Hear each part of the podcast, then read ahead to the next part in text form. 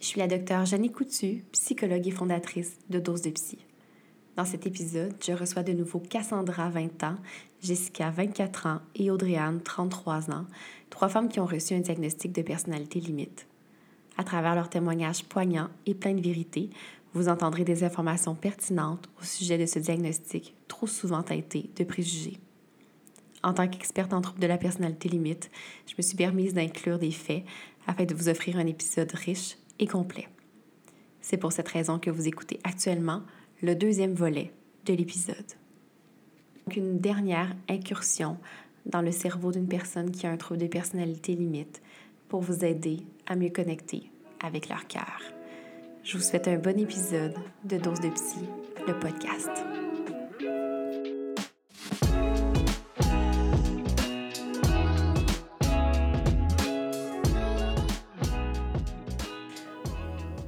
Dans cet épisode, nous aborderons l'humeur, l'enfance, l'adolescence, les idées suicidaires, mais également le pronostic, l'espoir, l'évolution et la thérapie.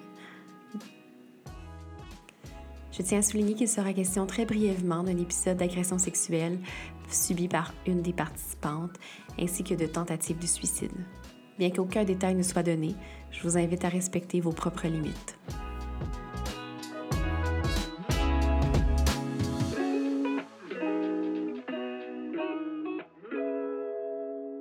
Et là, on va se tourner vers un sujet un petit peu plus, un petit peu plus sombre, en fait, parce que 8 à 10 des personnes qui ont un trouble de personnalité limite vont mourir euh, suite à un geste suicidaire. Plusieurs vont vivre avec des idées suicidaires récurrentes, hein, donc euh, vont apprendre à vivre avec cette, euh, cette envie de mourir, en fait, cette, envie d'arrêter de, souffrir. Quelle place est-ce que ça prend, vous, dans votre vie, ces, ces idées suicidaires-là, ces, ces gestes suicidaires-là? personnellement, les, les idées sont toujours là. On dirait qu'ils sont comme jamais, ils partent jamais. Par contre, euh, si je pourrais dire, j'ai comme la chance d'avoir une phobie irrationnelle de la mort. Hmm. Euh, donc, je le sais que jamais je pourrais poser un geste pour me rendre, euh, pour, pour mourir de, de, mes propres mains. Mais c'est sûr que c'est quand même assez difficile de vivre avec ces pensées-là tout le temps, surtout que c'est une phobie pour moi. Mm. Euh, fait que, de penser de des façons, penser, c'est mm. toujours long, on dirait. Puis, au moins, je peux me rassurer, me dire que je le sais que, que c'est pas quelque chose que je peux commettre. Euh, quand j'étais plus jeune, environ 14-15 euh, ans, j'ai fait environ 3-4 tentatives. Mm. puis la plupart du temps, c'était pas comme comme Audrey-Anne l'a mentionné plus tôt, c'était pas parce que je voulais mourir, c'est parce que j'avais vraiment besoin d'aide, puis il fallait que je montre à quel point j'avais besoin d'aide. puis ce qui est un peu triste du système de santé, c'est qu'on ne prend pas nécessairement la personne au sérieux si elle n'est pas en train de commettre des gestes irréparables. fait que la plupart du temps, quand j'étais vraiment en grosse détresse psychologique, euh, je posais ces gestes-là juste pour pouvoir avoir de l'aide que j'avais besoin. Mmh je le faisais sans jamais me rendre plus loin. Je le faisais d'une façon un peu réfléchie, dans le sens que je sais que ça, ça ne me tuera pas, mais c'est quand même assez important pour pouvoir avoir de l'aide. Euh, mais aujourd'hui, c'est ça, je vis vraiment toujours avec ces pensées-là, mais jamais que ces gestes-là vont être commis. Et euh, ça va être vraiment plus dans l'autodestruction que ça va se passer. Hmm. OK. Et pour toi, Jessica? Euh, de mon côté aussi, c'est très, très omniprésent comme comme volonté, en fait. Malheureusement, j'ai comme des tendances à ne pas avoir assez peur de la mort. Euh, on parlait de clivage un petit peu plus tôt. Euh, je, moi, c'est très, pour moi, c'est très positif, en fait, la mort, malheureusement. Euh, c'est un souhait que j'ai éventuellement. Ben, éventuellement. je ne vais pas faire peur à personne, mais je veux dire, c'est une volonté pour moi qui, qui, que je sens comme étant rationnelle. donc, pour moi, c'est correct que si un jour j'ai plus envie de vivre, ben, que j'arrête parce que je ne vois pas l'intérêt de poursuivre. Euh, dans le passé, j'aurais eu plus peur. Euh, je, posais des gestes, je m'automutilais de trois à quatre fois par jour, euh, de façon très, très intense. malheureusement, j'ai déjà eu des plaies qui saignaient continuellement pendant trois jours. puis, au contraire, moi, c'était pas, c'est parce que je voulais pas d'aide. c'était mm. ma façon de m'autoréguler. ça a été caché pendant beaucoup de temps jusqu'à temps qu'un jour, on ben, j'ai le droit au classique, ça allait pas bien. J'ai dit, ah, je vais essayer d'en parler avec ma mère. ma mère m'a dit, t'exagères, t'as rien pour être malheureuse dans la vie. Puis c'est vrai que j'avais rien pour être malheureuse dans la vie. Puis c'est là que j'ai explosé. Fait que quand j'ai débuté, moi, c'était sur ma jambe. donc là, j'ai j'ai comme explosé. J'ai, j'ai pas répondu à son message, j'ai juste envoyé une photo de ma jambe. Euh, puis là, elle a vraiment eu peur. Elle a fait comme, pas là, ok, finalement, c'est peut-être pas tant d'exagération. Euh, jusqu'à temps que ça monte. Euh, là, je manquais de place sur mes jambes, ça montait sur les bras et tout. désolée pour les émotions. Mais non, c'est correct. Hmm. Prends ton temps. Mais c'est ça. Pour moi, c'est. Malheureusement, j'idéalise beaucoup la mort. C'est très. C'est ça. Mais je fais beaucoup d'efforts pour. Euh, comme ça, je, fais... ben, je vais bientôt, au mois d'août, en fait, je vais fêter ma première année 100 mètres autour du au couteau. Euh, bon, il y a, y a, eu autre chose entre-temps, que ce soit. J'allumais des cigarettes et je fume pas. C'était juste pour me brûler, pour me brûler avec, pardon. Fait que c'est très, très dans l'autodestruction, dans la volonté d'avoir mal finalement. Désolée. non, t'as pas besoin de t'excuser. Mais c'est ça. Euh, J'essaie de trouver une volonté de vivre euh, un petit peu chaque jour. Euh, les gens qui me connaissent savent que mon chat, c'est ma raison de vivre. C'est justement, euh, j'ai voulu me créer ce besoin-là. J'ai voulu me créer une situation dans laquelle quelque chose ou quelqu'un allait être dépendant de, de moi pour s'assurer. Mm. Puis euh, ça explique aussi, euh, quand, quand je, je beaucoup, j'avais mon chat. Puis euh, une journée, il s'est comme accroché sur mon bras. Il s'est mis à me serrer vraiment fort, puis à, lécher mes plaies qui étaient guéries. Puis là, ça explique, bon, il n'y a personne qui va le voir, mais j'ai mon chat ici à l'endroit où il s'était accroché. Hmm.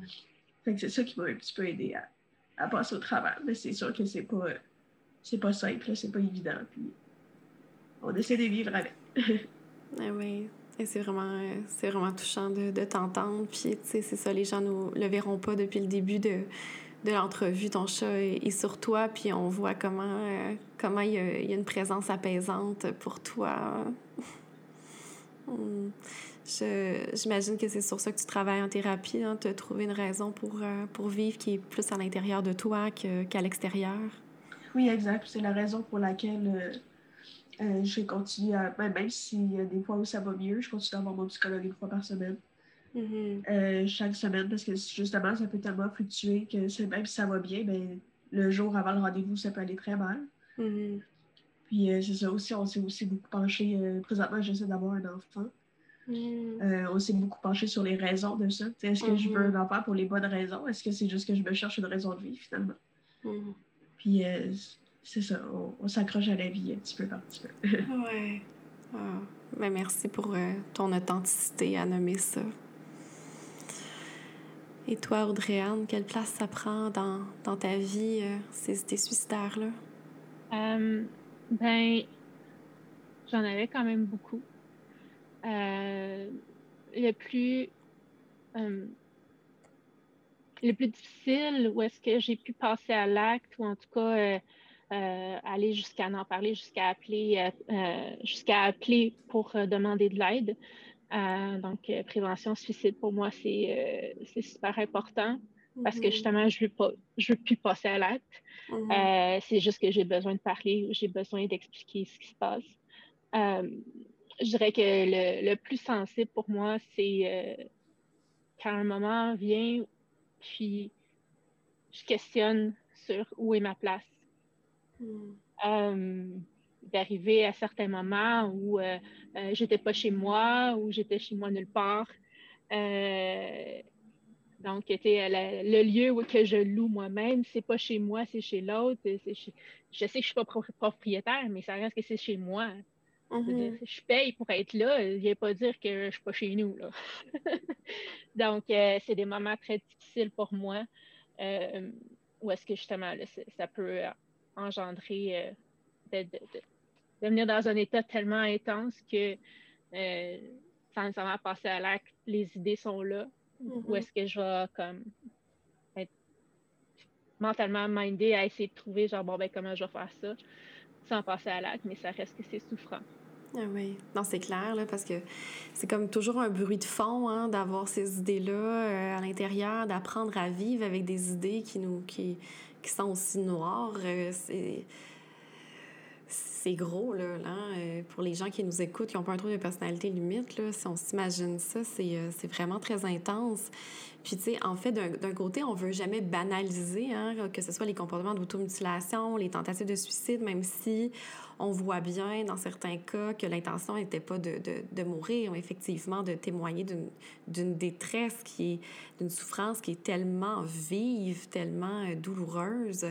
Euh, puis d'un autre côté, euh, bon, les proches, euh, on, on, les informe de ne pas non plus tout chambouler à, à chaque manifestation parasuicidaire ou suicidaire euh, pour pas amener un renforcement, hein, parce que ce qu'on veut, c'est euh, que la personne réussisse à avoir de l'aide et avoir l'attention des gens qui, qui, qui l'aiment d'une façon qui est saine et non en se faisant constamment du mal. Donc, si comme entourage, on est épuisé et qu'on va vers l'autre seulement quand l'autre fait une menace suicidaire, mais l'autre personne va toujours être obligée de faire ce genre de manifestation-là, alors que ben, elle mérite de recevoir de l'aide d'une autre façon, d'une façon plus, plus douce, plus saine pour elle.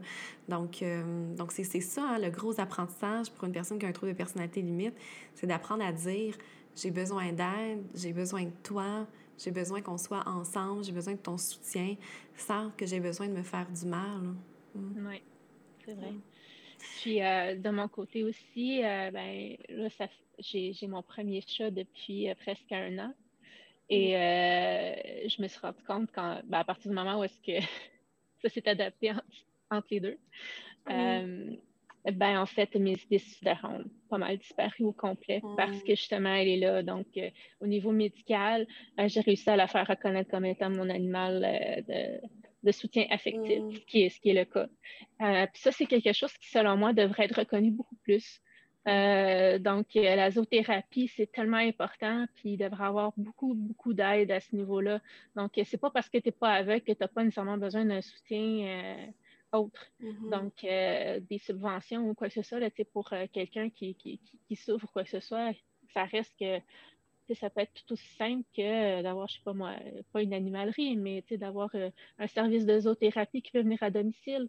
Mm-hmm. Euh, c'est quelque chose qui peut être vraiment valorisant et qui peut vraiment aider.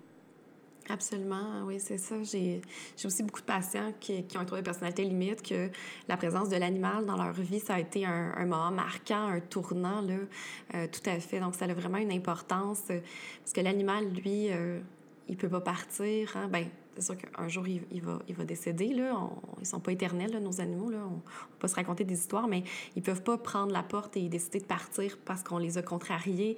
Donc, il y a quelque chose de très rassurant dans la présence animale aussi, de par euh, cette, euh, ce lien-là de dépendance qu'on entretient euh, avec, avec les Animaux, les animaux ressentent aussi ce qu'on peut ressentir. Donc, moi, mm-hmm. quand je vais pas bien, elle le sait. Elle vient, vient vers moi.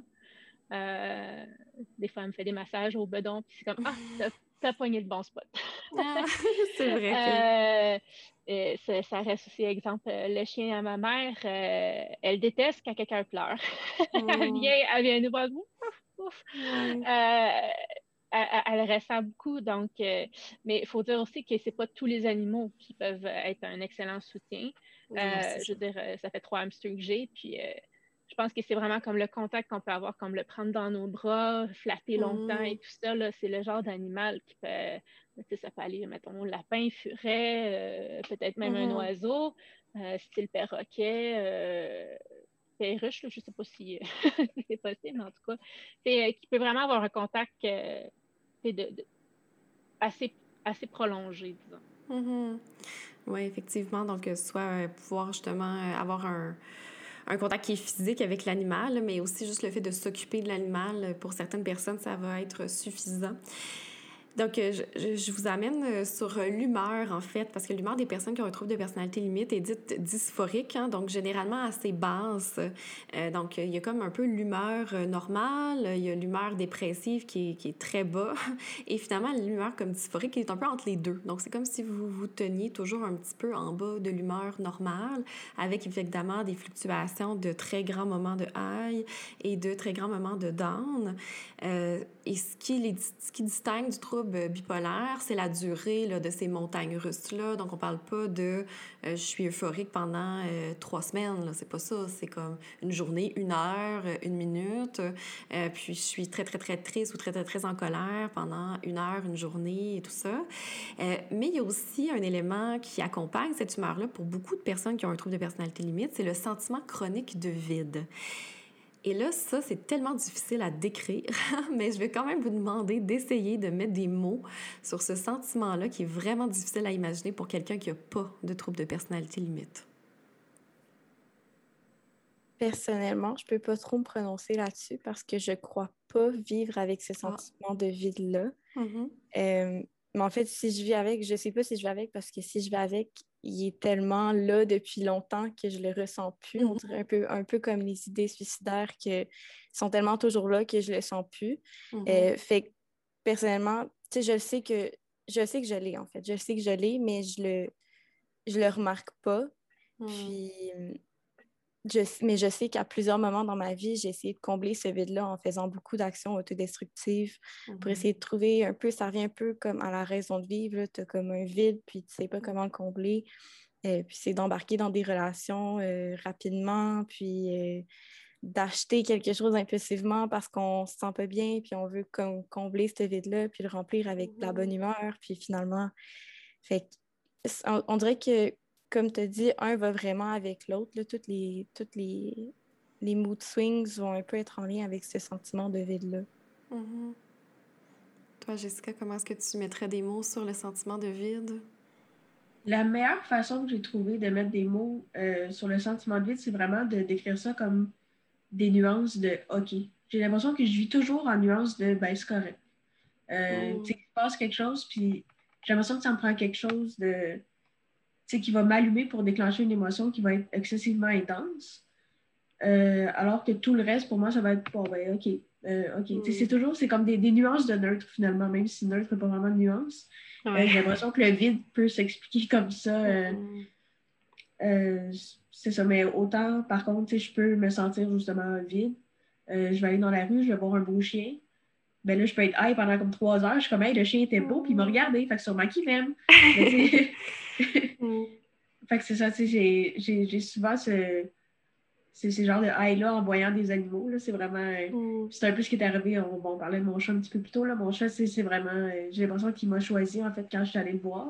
Mm. Puis ce que j'ai aimé, c'est que mon chat, en fait, il était adopté euh, quand je suis allée le voir. Puis il a été abandonné ensuite. Puis moi, quand je suis allée visiter, euh, le chat est venu s'asseoir sur moi. Euh, direct en arrivant, là, puis il pesait même pas le livre, il, était là, il était vraiment, il était tout mini. Euh, fait que c'est vraiment, je pense que ça part de là un petit peu mon, amour pour les animaux, de me dire, ah, ben, il, m'a vu, donc il m'aime. Mais sinon, c'est ça, j'ai. La meilleure façon que j'ai pour expliquer cette neutralité-là, c'est vraiment de vivre en nuance de, de rien, finalement. Oui, comme si la vie était beige, puis que ça prenait vraiment une couleur extrêmement vive pour que tu réussisses à la percevoir. Oui, exact. Puis sans nécessairement que cette couleur-là soit vive aux yeux de quelqu'un d'autre. Mm-hmm. C'est pour moi, avoir un chien, je peux pas m'en remettre pendant trois heures, mais quelqu'un qui voit un beau chien va s'en remettre dix minutes après. Mm. Et toi, Audrey-Anne, est-ce que tu le ressens, ce vide-là? Oui, malheureusement. Mm. Euh, mais je pense que euh, pour la plupart, je pense que ça va être lié euh, avec la difficulté de s'identifier comme personne, à trouver sa place dans le monde. donc, par exemple, un peu plus tôt, on parlait des emplois, qu'on avait de la misère à les maintenir, ce qui est mon cas. je ne sais toujours pas qui je suis. souvent, on va s'identifier justement avec un métier, mais je ne peux pas dire qui je suis. Euh, moi, j'avais déjà entendu une patiente nommer que pour elle, le sentiment de vide, c'était un peu comme euh, être toujours en train de constamment tomber dans elle. Comme s'il y avait un trou à l'intérieur d'elle dans lequel elle était toujours en train de tomber, un peu comme Alice là, qui tombe dans un trou sans fin. Là. Euh, donc, c'était pour moi une image extrêmement marquante de ce que c'était le sentiment chronique de vide. Ça vient aussi avec le je sais peut-être le prochain point d'ailleurs, mais avec à cause du vide, on essaie de se remplir le plus possible et c'est là où est-ce que justement il peut avoir, euh, on peut développer des, des, des, manies qui vont être nocives. Donc, euh, je sais que dans, la, dans le terme de consommation, d'intensité et tout ça, on aime beaucoup l'alcool, euh, l'anorexie, la boulimie, en tout cas, et mm-hmm. tout ça, mais il y a aussi l'hyperphagie aussi. Donc, c'est par la nourriture. La nourriture, ça en fait partie malheureusement. Donc, quand on dit on mange nos émotions, mais ça en fait partie. Mm-hmm. Effectivement. Donc, pour combler ce, ce, vide-là, les personnes qui ont un trouble de personnalité limite vont avoir tendance à soit consommer, se faire du mal, euh, acheter beaucoup compulsivement euh, et aussi manger de façon euh, compulsive. Donc, tous des, des, comportements qui peuvent aider un petit peu à ressentir quelque chose alors que finalement, elles ne ressentent rien en, général dans la vie. Discutons maintenant un peu des causes du trouble de personnalité limite. Donc, il y a une part importante de génétique, mais aussi de facteurs environnementaux comme des abus, de la négligence, des séparations précoces et du rejet répétitif dans les relations avec les figures d'attachement. Est-ce que vous vous reconnaissez, vous, dans ces facteurs explicatifs-là? Donc, on, voit, on a entendu tantôt Cassandra parler de, son frère qui avait aussi le diagnostic de trouble de personnalité limite. Donc, on va voir ça dans les familles. Euh, si un parent a un trouble de personnalité limite, ça augmente de quatre fois euh, la probabilité pour l'enfant d'avoir ce diagnostic-là. Euh, donc, est-ce que, est-ce que vous vous reconnaissez dans ces, dans ces causes-là, Cassandra? Oui, absolument. En fait, euh, ma mère a un trouble de personnalité limite aussi. Hmm. Euh, on n'a pas été très chanceux dans la famille, mais c'est le TPL, en fait, c'est vraiment des, des, mécanismes de défense qu'on développe. Euh, c'est pas nécessairement euh, au niveau du cerveau, ça l'est, mais c'est pas comme euh, la bipolarité qui vraiment, euh, c'est chimique dans ton cerveau. Mm-hmm. Euh, puis quand tu grandis avec une mère, une figure maternelle qui a, qui a, un TPL qui est pas nécessairement au courant, ma mère n'était pas du tout au courant c'était quoi un TPL, mm. jusqu'à temps qu'on aille nos diagnostics. Puis finalement, moi, je fais des capsules éducatives sur mon Instagram personnel. Puis ma mère s'est mise à les lire, puis elle a dit qu'elle se reconnaissait tellement là-dedans, puis que moi, j'ai vraiment grandi dans cet environnement-là de ma mère qui, qui overreactait pas mal tout le temps à tout ce qu'on allait faire. Puis, même chose, ben, mon frère aussi a grandi là-dedans. Fait qu'inévitablement, les deux, on, on, a pris les mêmes mécanismes de défense que ma mm. mère. C'est sûr que ça va se manifester différemment, mais c'est quand même là. Puis, euh, j'ai aussi eu plusieurs facteurs comme un peu l'abandon de mon père et, et tout en même temps, ça, ça a vraiment euh, fait en sorte que mon, mon trouble de la personnalité limite s'est développé. Oui, parce qu'effectivement, c'est ça, ce, que, ce qui est transmis génétiquement, c'est le tempérament euh, impulsif, c'est le tempérament réactif, hein, c'est la sensibilité. Donc, si en plus d'avoir euh, ces traits-là de tempérament, on vit dans un environnement qui est soit instable ou que le parent est, est très imprévisible, parce qu'une personne qui a un trouble de personnalité limite est par définition un peu imprévisible. Donc, pour l'enfant, de jamais savoir comment le parent va réagir euh, avec ce tempérament-là, ça, ça, crée un mélange qui est explosif euh, ou bien un environnement aussi qui est très invalidant. Donc, si on est très sensible, très réactif et qu'on on réagit à un stimuli et que notre environnement nous dit, ben voyons donc, comme euh, tu devrais pas réagir à ça, puis, ou qu'on est complètement ignoré, on va avoir tendance à réagir plus fort, puis plus fort, puis plus fort. Moi, ce que je dis toujours, c'est c'est votre enfant crie pour se faire entendre, c'est que quelque part, quand il a parlé un petit peu moins fort, vous l'avez pas écouté ou vous l'avez pas entendu, en tout cas comme lui avait besoin d'être entendu finalement. Exact. Ben, c'est ça, ma mère, ça lui a pris du temps. C'est vraiment aujourd'hui qu'elle se rend compte de tout ce qu'elle faisait dans le passé. Puis, euh, tu es vraiment très consciente, puis elle, s'en veut, veut, veut pas. Mm. Euh, mais tu sais, elle était vraiment prise. Elle ne savait pas du tout c'était quoi le trouble de la personnalité limite. Puis elle était prête avec deux enfants très jeunes. Donc, euh, euh, elle n'avait pas nécessairement les ressources non plus. C'était une femme immigrante euh, au Canada avec un mon père qui était quand même qui était narcissique, en fait, qui, qui a des troubles de, la personnalité également. Donc, c'est tous ces facteurs-là, en fait, qui ont vraiment fait en sorte que ce trouble-là s'est développé chez moi, puis chez mon frère, puis avec ma mère aussi. Ouais, donc toi, tu as vraiment comme le, le portrait un peu euh, typique qu'on dit, euh, tu sais, que comme clairement tout se dessinait pour que tu développes un trouble de personnalité limite. Là. Mm-hmm.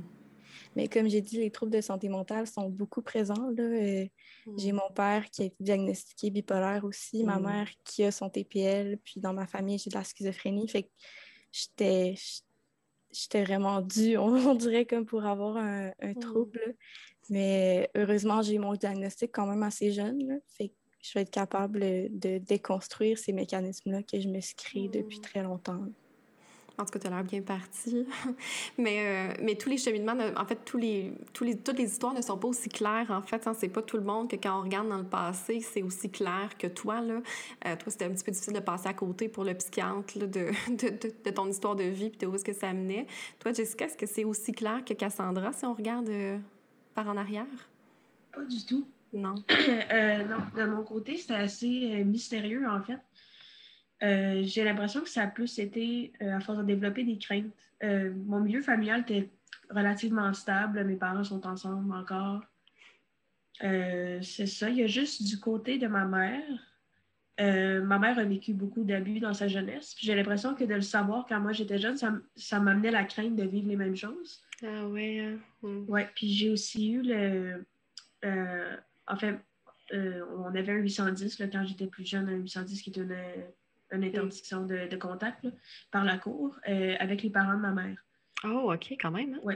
Puis, bon, pour des abus envers ma mère surtout, mais bon, il y a eu des tentatives envers moi et mon frère quand on était très jeunes. Oh. Mais j'ai pas eu conscience de ça. Donc, pour moi, c'était pas mais j'ai l'impression que de, savoir, puis de toujours me faire avertir de, tu sais, si jamais tu vois euh, euh, bon, le, grand-père ou la grand-mère en public, mais ben, il faut que tu appelles la police si la ah, personne veut venir te parler. Hmm.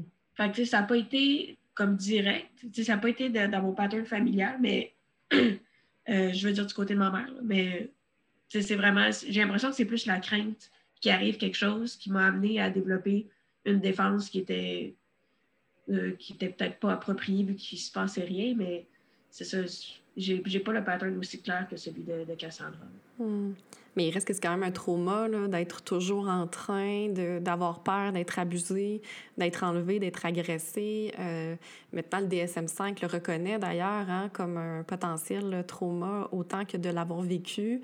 Puis il y a de plus en plus d'études aussi qui démontrent euh, la transmission intergénérationnelle, en fait, génétique là, des traumas, ou est-ce que sans même le savoir, euh, par exemple, une personne qui va avoir vécu de l'inceste ou des abus sexuels fréquents va transmettre la mutation génétique euh, à trois générations suivantes quand même. Hein. Donc, euh, on voit aussi que euh, les, les, traumas d'abandon peuvent être, être, transmis génétiquement. donc, c'est pas, pas seulement l'avoir vécu, mais parfois, il y, a, quelque part dans, notre cerveau comme une trace de, des traumas que nos parents, nos grands-parents vont avoir vécu.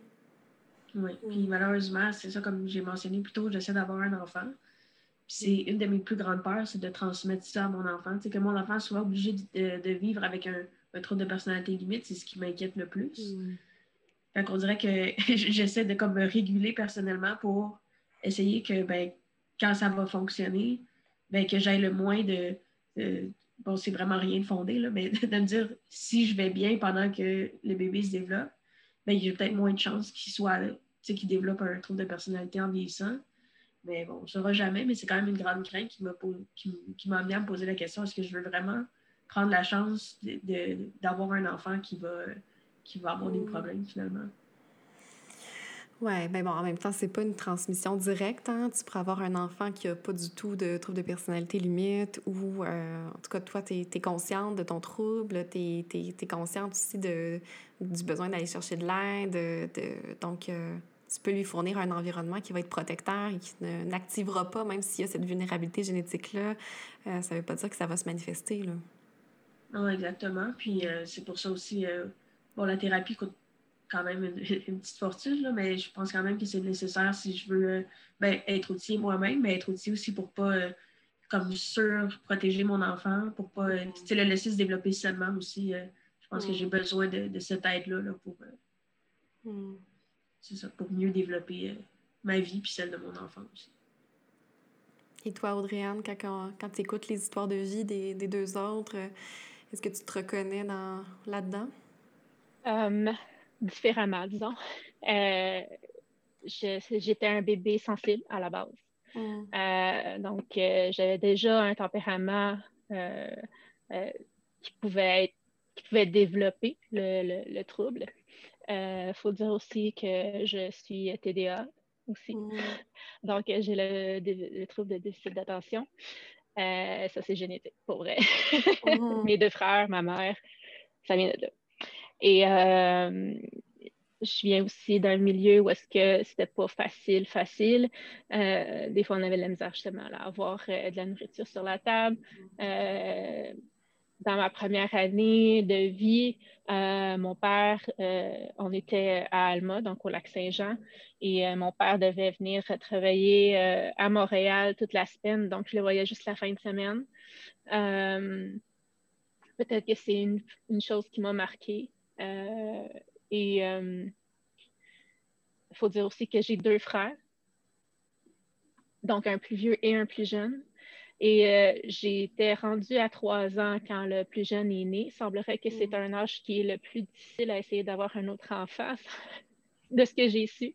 Mm. Donc, euh, j'étais en plein dans la portion de l'évolution de l'enfant où l'acceptation d'un autre est le plus difficile et donc je ne l'ai pas pris. Donc, euh, mm. j'ai comme perdu ma place auprès de mon frère, qui était super protecteur, mon grand frère. évidemment, ma mère qui s'en occupait plus aussi. Euh, donc, euh, je, l'ai très mal pris. oui. Mais c'est probablement que pour toi, trois ans, qui était probablement avec un tempérament sensible, réactif, de perdre, de perdre ta place, c'était pas une petite chose là, pour euh, le cerveau d'un enfant de trois ans. Comment est-ce qu'on interprète qu'on perd notre place, mais on interprète qu'on n'est pas assez ou que, que l'autre personne est mieux, ou bref, on ne pourra jamais savoir, mais il y a probablement quelque chose dans l'interprétation de cette situation-là qui a été faite avec les yeux d'un bambin de trois ans qui, euh, essayait juste de, de mettre euh, des explications sur ce qui se passait. Là justement, il existe en fait des études qui mettent en lumière des manifestations du trouble de personnalité limite dès l'enfance, euh, même si on peut pas poser vraiment de diagnostic là, avant 18 ans, ou en tout cas, on essaie d'être le plus prudent possible. Euh, bon, Audrey vient de parler justement du genre d'enfant qu'elle était. Vous, euh, Cassandra et Jessica, quel genre d'enfant vous étiez? Quel genre d'ado vous étiez? Est-ce que, est-ce que vous pensez qu'il y avait déjà des, des signes précurseurs? Euh, enfant, je dirais non. C'est vraiment plus une manifestation de moi aussi, mon TDAH. Mmh. Euh, mais mon frère en avait un également. Donc, euh, mes parents, puis lui, ça c'était vraiment plus intense. Fait que mes parents étaient un peu focusés vers lui. moi, j'étais juste comme de bonne humeur tout le temps, puis vraiment, vraiment mmh. hyperactive. mais finalement, comme plus vers l'adolescence, là, c'est là que ça allait vraiment moins bien j'avais perdu mes amis en secondaire 1, je suis déménagée, euh, je me suis fait d'autres amis, euh, j'ai dû redéménager encore. Euh. Puis ça a vraiment été, ça a été difficile. Puis là, j'ai eu ma première relation avec le, le garçon qui était très, très, très mmh. impulsif, très manipulateur. puis un, un peu, tu sais, j'étais à un stade où c'est là que je forgeais un peu ma personnalité. Mm-hmm. euh, puis j'étais juste entourée de ce garçon-là pendant tellement longtemps que euh, lui, c'était un garçon qui frappait dans les murs, euh, puis qui, qui, criait après sa mère, puis qui respectait pas ses parents. Puis j'ai un peu suivi son exemple parce que je trouvais ça tellement cool. Ben, pas cool nécessairement, mais tu sais, j'étais tellement en amour, puis je voulais tellement l'impressionner, on dirait, puis que, que, je faisais comme ces actes-là. Puis je me suis chicanée beaucoup, beaucoup de fois avec ma famille, mes parents. Euh, je faisais beaucoup de gestes. Euh, j'avais consommé la drogue à, un jeune âge, euh, juste parce que j'étais entourée de tout ça avec ce copain-là. puis c'est ce garçon-là qui euh, me laissait, qui revenait mmh. euh, quasiment chaque semaine, qui, qui, partait voir ailleurs, qui revenait, qui s'excusait, euh, qui m'accrochait tellement que qui, il me faisait des menaces de suicide si je quittais. Ah puis, j'étais à un stade où c'est là vraiment que je forgeais mon, ma personne, puis on dirait que ça a peut-être été encore plus un élément déclencheur de mon trouble de personnalité limite. C'est à ce moment-là que on dirait que tout a vraiment été chamboulé. Hmm. Puis je trouve ça bien d'attendre à 18 ans avant d'avoir le diagnostic, mais en même temps, si j'avais su plus tôt, après cette relation-là, il y a tellement de choses que j'aurais pas fait, de choses hmm. vraiment destructrices, de gens que j'ai blessés, hmm que j'aurais pas fait si j'avais eu mon diagnostic avant, si j'avais eu l'aide avant. Euh, comme j'ai mentionné plus tôt ma deuxième relation, que c'est moi qui étais rendue toxique, c'est moi qui, qui était vraiment qui, qui était vraiment euh, instable, puis j'avais pas eu le temps de, de, me rebâtir un peu après ce, ce premier chum-là. Fait je dirais peut-être que ça a vraiment été euh, à mon adolescence que tout a fait en sorte que mon TPL se développait puis que ça paraissait Hmm. Et toi, Jessica? Euh, c'est une bonne question. euh, je ne sais pas trop, en fait. Euh, hmm. Le moment où j'ai senti qu'il y avait vraiment un, que je commençais à prendre un chemin différent de tout le monde, ça a été pas mal à l'entrée au secondaire. Hmm. Euh, quand les gens ont commencé à, ben, à, sortir, à faire des parties, à faire des tout. Moi, je n'étais vraiment pas dans cette vibe-là. Moi, je suis très, très, très, très matante comme personne. fait que j'étais pas du genre à vouloir consommer juste pour me dire, ben, on est jeune et on découvre l'alcool. Je, mm. je, sentais que j'étais j'étais comme peut-être plus encline à développer des dépendances parce que j'ai toujours été très, très, très intense dans ce que j'aimais. Euh, donc, c'est toutes des choses que j'ai pas voulu essayer. Donc, j'ai l'impression que c'est là que j'étais. J'avais juste toujours trop peur, finalement, d'essayer des, des, choses. C'est là que je me suis vraiment éloignée. Puis que tous les mécanismes de défense se sont, comme un après l'autre, se sont enclenchés. Mm. Puis euh, c'est ça, mais sinon, euh, je, ne sais pas trop.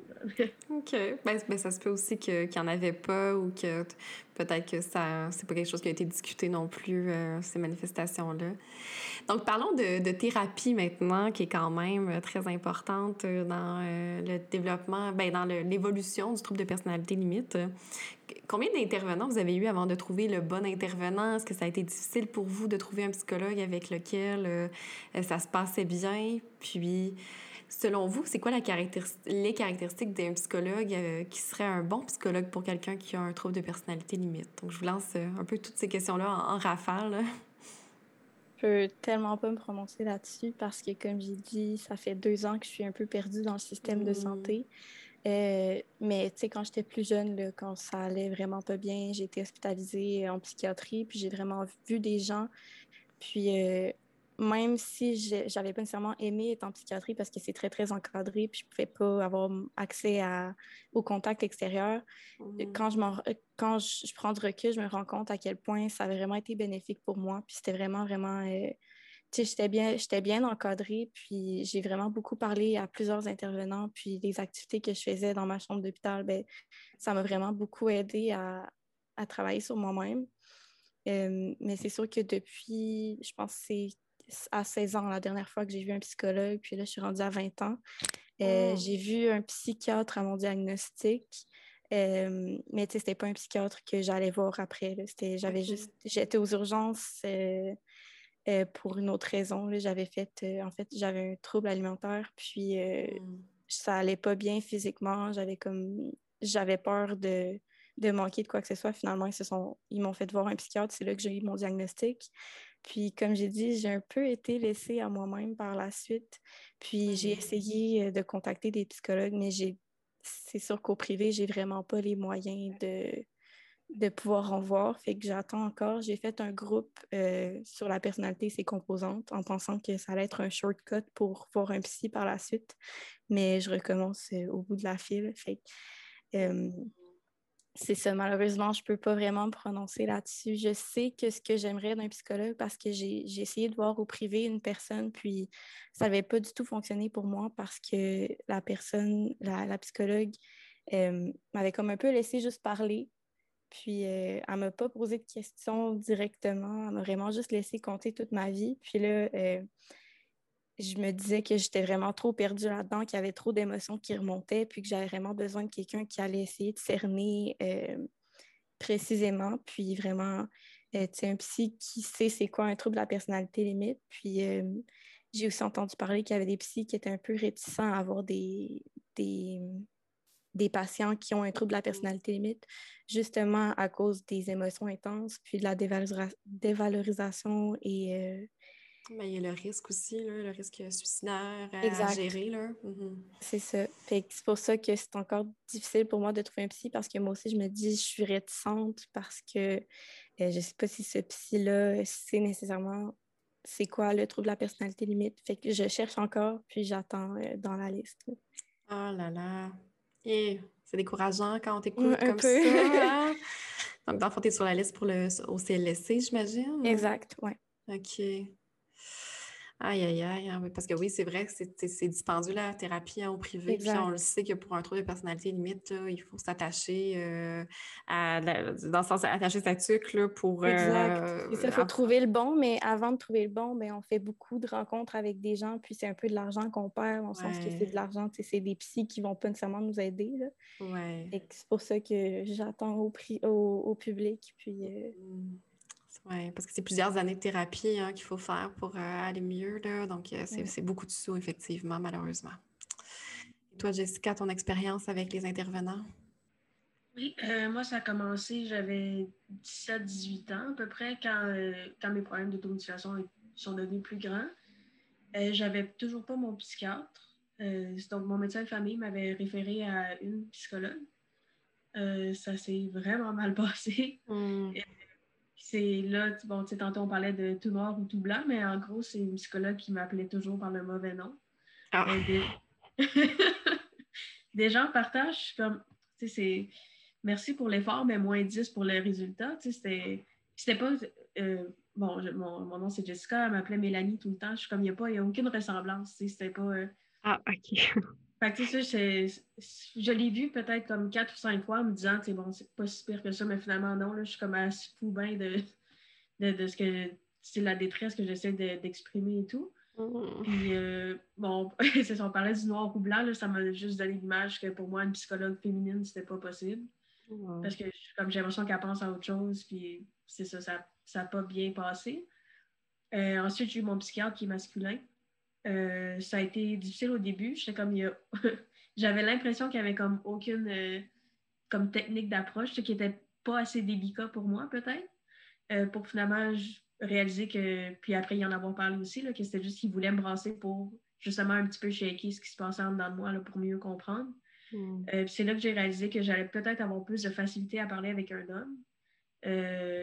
j'avais aussi la crainte en ayant en prenant une chance, en fait, avec une psychologue euh, féminine, euh, j'avais la fameuse crainte de tomber en amour avec le psy. Souvent, c'est quelque chose qu'on mm-hmm. entend. Donc, euh, d'avoir un, petit peu de.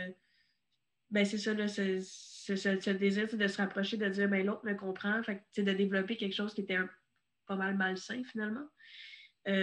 donc, c'est ça, j'ai commencé à chercher des psychologues masculins.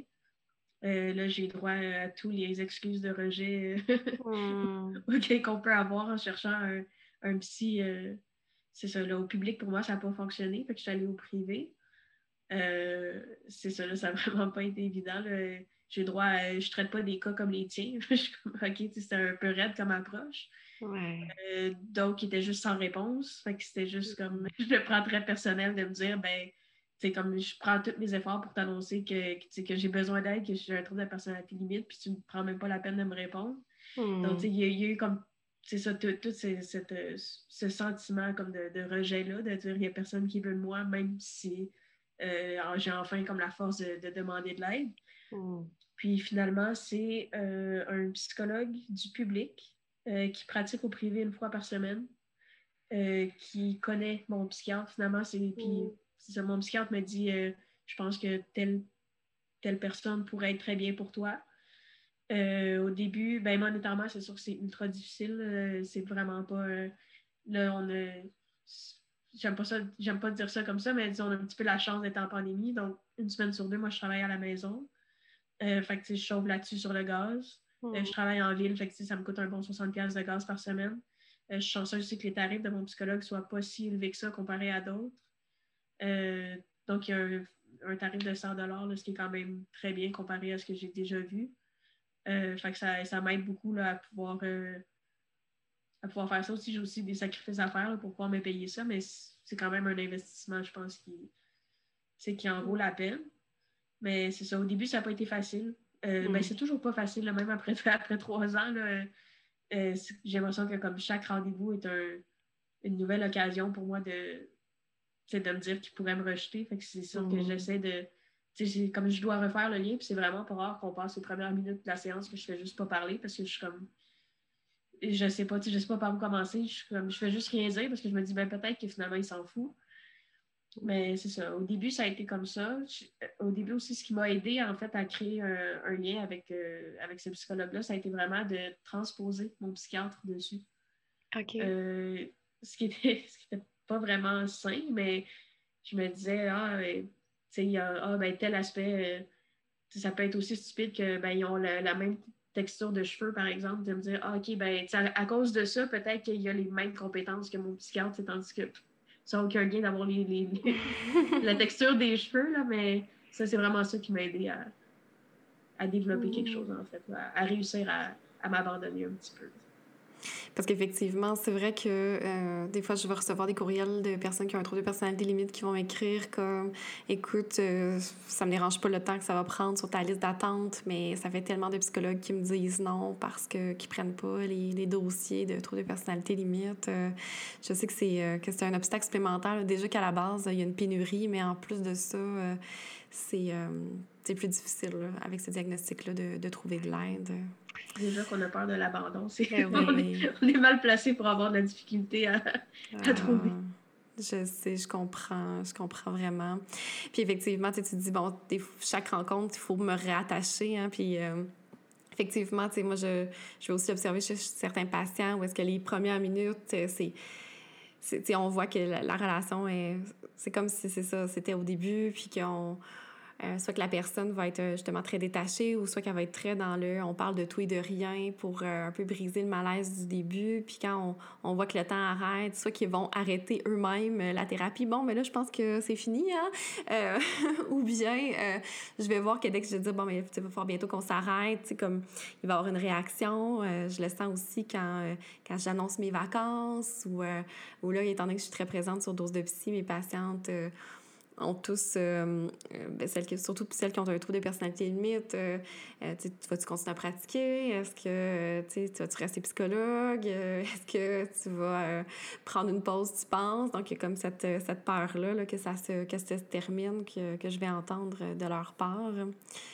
Et toi, Audrey-Anne, au niveau de la recherche d'aide, comment, comment ça s'est passé? Ben, à partir du moment où est-ce que j'ai su j'ai commencé mes démarches justement pour euh, ma santé mentale, euh, j'avais fait l'appel avant même euh, de voir un, psychiatre pour avoir un diagnostic, simplement pour pouvoir parler. C'était accueil première ligne. donc, c'était de me mettre sur la liste d'attente. Puis, ce qui est arrivé, c'est que je crois que j'ai vu le psychiatre avant ma première rencontre. Et donc, euh, j'ai. Mais tu sais, j'avais pas comme le papier de diagnostic. Fait que ça, ça a été long avant de l'avoir. Ça a pris plusieurs mois, presque un an. Euh, j'ai vu le psychiatre en janvier, puis j'ai eu le diagnostic en octobre. Euh, mais c'est ça, j'ai quand même eu. j'ai eu quand même des psychologues avant, lors des premiers épisodes, sans savoir que nécessairement c'était TPL. Mais euh, c'est le premier psychologue qui m'a suivi, en fait, c'était euh, euh, suite à ma première tentative. je, je me suis pas fait mal et tout ça, mais ça a été ma première tentative, justement, où est-ce que j'ai menacé, justement, la Lévi parce que ça allait pas bien. mais c'était parce que, justement, là, j'avais décliné beaucoup à cause de, à cause du viol. Hmm. Donc, euh, ça, c'était peut-être deux ans après, deux ou trois ans après.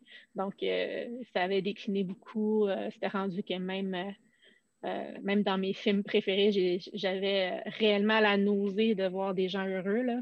Donc, hmm. ça fait mal. Ça fait vraiment mal. Donc, j'avais décidé de consulter. En fait, le lendemain de cet épisode-là, ma mère a réussi à me prendre à part et dire Hey, tu veux qu'on aille à l'hôpital? Tu sais, c'est vraiment important. Je suis allée, on voulait juste me donner des médicaments. Je fais comme non. Mm. J'avais déjà un problème de poids et là, on me dit ben, on va te donner des médicaments, puis le risque, c'est que tu prennes du poids. Ben mais j'ai peut-être juste besoin de parler aussi. Fait que j'ai pris la décision de ne pas y aller avec la facilité. donc, si j'en ai besoin des médicaments, on m'en donnera, mais à ce moment-là, j'ai peut-être juste besoin de parler. Donc, euh, euh, j'avais déjà, euh, donc j'avais peut-être 19-20 ans à cet premier épisode-là. Mm-hmm. Donc, euh, j'ai réussi à consulter. Euh, c'est grâce à elle, justement, là, que j'ai réussi à décortiquer cet événement-là parce que, encore là, c'était toujours pas clair que, en fait, j'avais été manipulée, que ci, que ça. Mm. Et euh, c'est encore deux, trois ans plus tard que j'ai su qu'en fait, cette manipulation-là, en fait, faisait partie des types de viols. Donc, mais déjà d'avoir été capable de mentionner comme non, je, je savais en dedans de moi que c'était pas normal, mais en tout cas.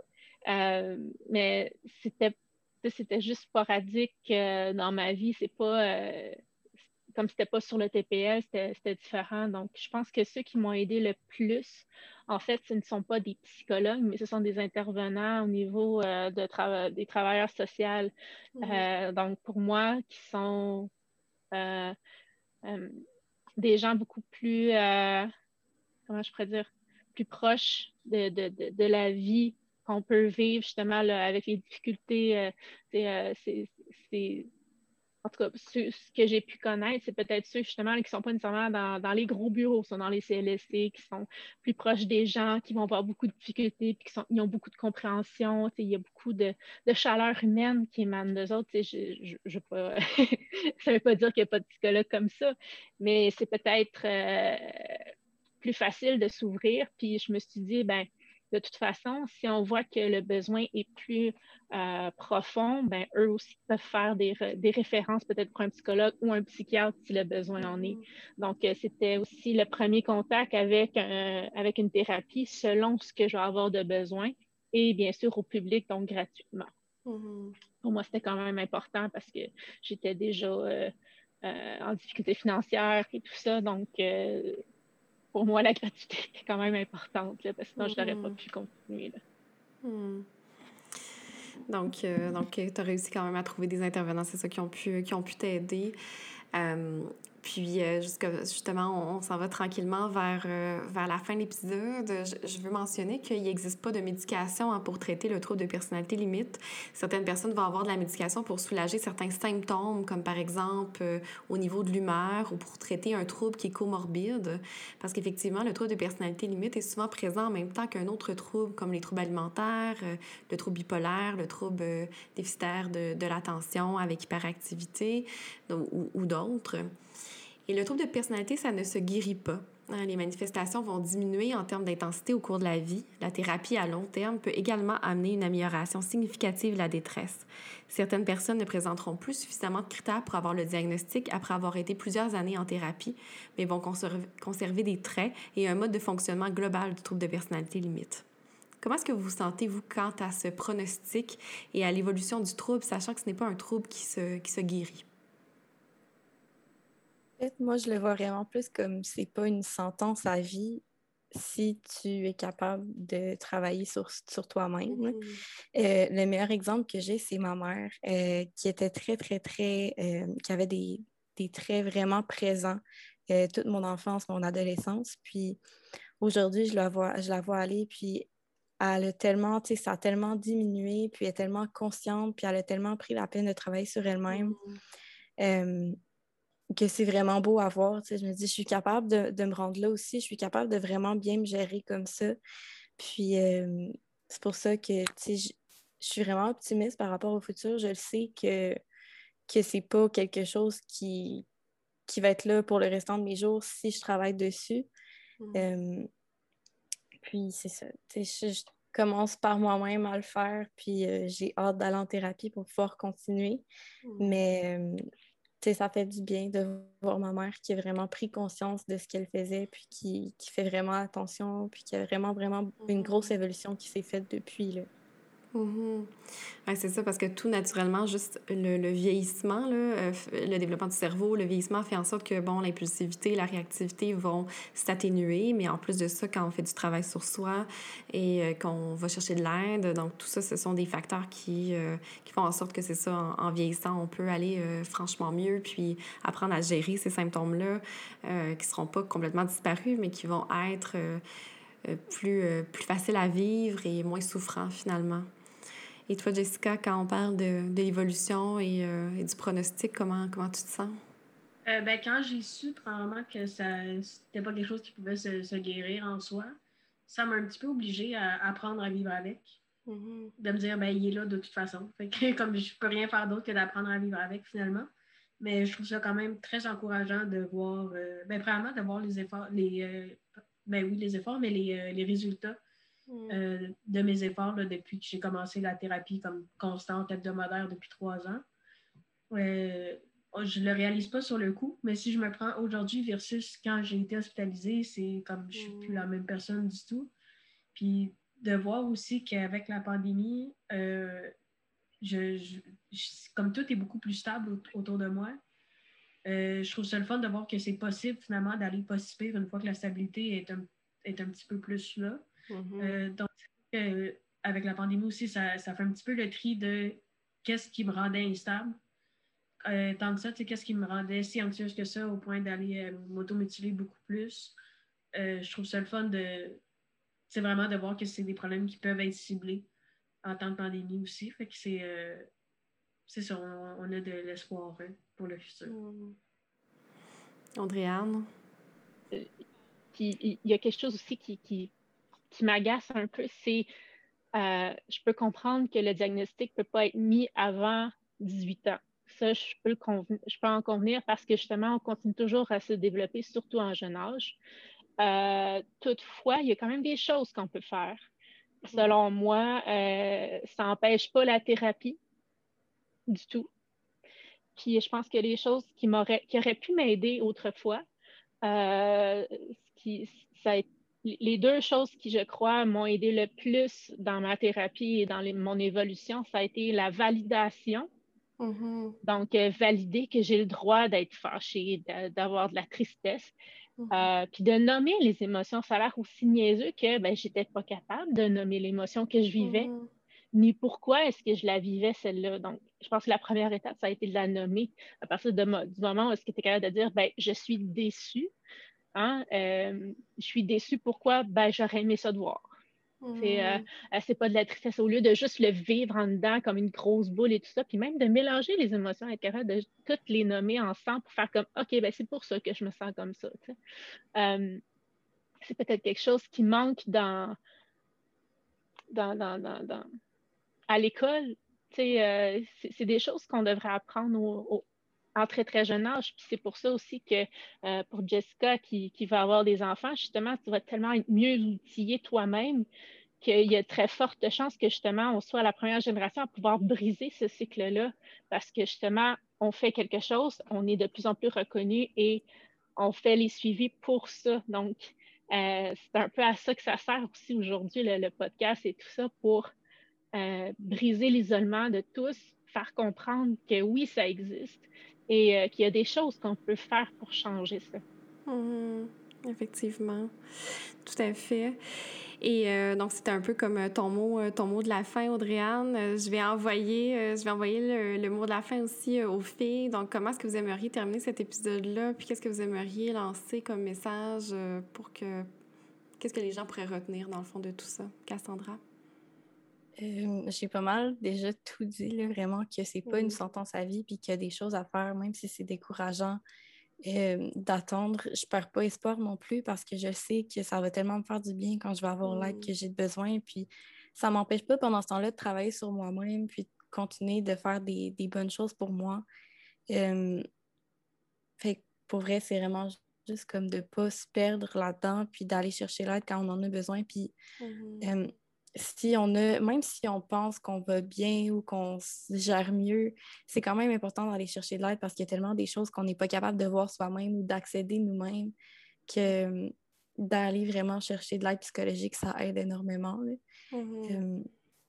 Fait que c'est vraiment ça, de comme pas, euh, pas perdre espoir. C'est un peu euh, cliché qui était, mais mm. c'est vraiment de pas perdre espoir parce que c'est pas une sentence à vie. Puis il y a des façons de s'en tirer, puis il y a des façons de vraiment travailler sur soi, puis de, d'avoir une belle vie, même si on mm. vit avec le trouble de la personnalité limite c'est sûr que c'est difficile parce qu'une personnalité, c'est quand même tout ce qu'on est. Et puis d'avoir un trouble, la personnalité, c'est vraiment difficile. mais il y a tellement de gens qui vivent avec ça, puis euh, qui se gèrent. C'est sûr que c'est difficile, qu'il y a des moments plus fragiles, mais il n'y a, jamais, a jamais un moment qu'on devrait se décourager. Hmm, effectivement. Puis euh, euh, moi, j'ai tellement vu de, patients euh, évoluer dans, mon bureau, puis d'arriver justement où est-ce qu'on voyait, là, ils cochaient tous les critères. Puis, puis aujourd'hui, c'est complètement autre chose. C'est des patients qui, qui, qui, ont un travail stable, une relation stable, qui, qui sont plus toujours en train de, de gérer ces idées suicidaires-là non plus, qui se font plus de mal. Donc, il y a il y a vraiment de l'espoir, là, tout à fait. Jessica, toi, ton, ton mot de la fin? Ah, mais non, vas-y. Ah, c'était juste comme déjà, juste là, le progrès que j'ai fait depuis mon diagnostic. Mm ça paraît pas tant que ça, mais quand je regarde vraiment là, des vidéos de moi ou comme des, des écrits que j'avais faits, je me rends compte à quel point il y a du progrès qui a été fait. Là, puis ça n'a pas détérioré pendant les deux ans. Là. Aussitôt qu'on a notre diagnostic, c'est plus facile de remonter la pente. Mm -hmm. Jessica, ton, ton mot de la fin? Euh, ben c'est ça, c'est juste vraiment d'encourager tout le monde à aller chercher l'aide dont ils ont besoin, puis que si ça n'arrive pas tout de suite, ben comme de ne pas perdre espoir aussi, là, ça va être accessible un jour. Puis comme Cassandra l'a mentionné, une fois que le diagnostic est donné, euh, c'est beaucoup plus facile d'identifier ses, ses, faiblesses ou ses points à travailler. Puis c'est ça, il y a de l'espoir pour tout. Euh, L'automutilation aussi, c'est pas nécessairement à vie, ça peut diminuer. Mm-hmm. Euh, il y a des trucs pour la diminuer. Moi, personnellement, j'ai fait tatouer toutes, euh, comme toutes mes mm. marques. Là, on le voit pas, mais j'ai le bras, le bras tatoué au complet. Pour moi, c'est une option. Il y en a qui veulent pas de tatou, puis c'est correct. c'est correct de pas vouloir les cacher non plus. Mm-hmm. Mais dans tous les cas, je pense qu'il faut s'écouter. Puis c'est ça, là, aujourd'hui, j'ai un emploi stable. Même si je ne l'ai pas mentionné, il n'y a personne qui est au courant dans mon milieu de travail. Euh, je prends quand même le temps de m'écouter. Si une journée, je me sens incapable de faire quelque chose, ben, je vais prendre la journée de congé sans nécessairement me sentir coupable comme j'aurais pu me sentir coupable avant, de me dire, ben là, je prends du temps pour moi parce que ça, aujourd'hui, ça ne fonctionne pas. Mm-hmm. C'est ça, c'est vraiment juste de, de, s'écouter, d'identifier ses émotions, comme l'a mentionné euh, Audrey-Anne, de différencier les émotions. Si moi, avant, j'étais toujours en colère, j'étais toujours mm-hmm. fâchée ou frustrée, mais il y a, y a, autre chose qui cause ça. C'est pas nécessairement le comme l'émotion primaire. Là. Pardon. Donc, euh, c'est ça. Il y a de l'espoir, on lâche pas.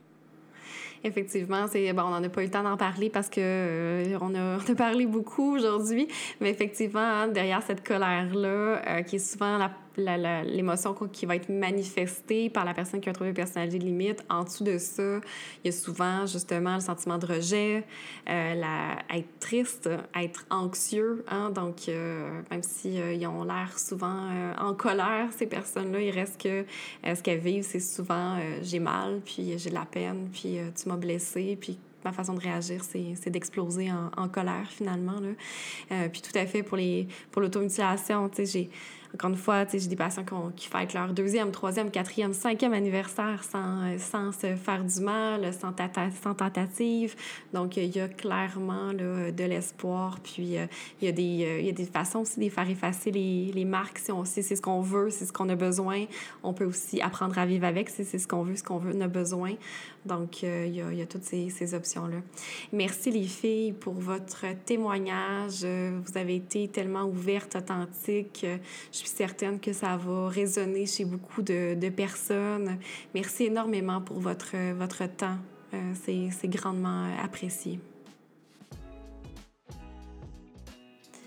Je tiens à remercier chaleureusement Cassandra, Jessica et Audrey-Anne.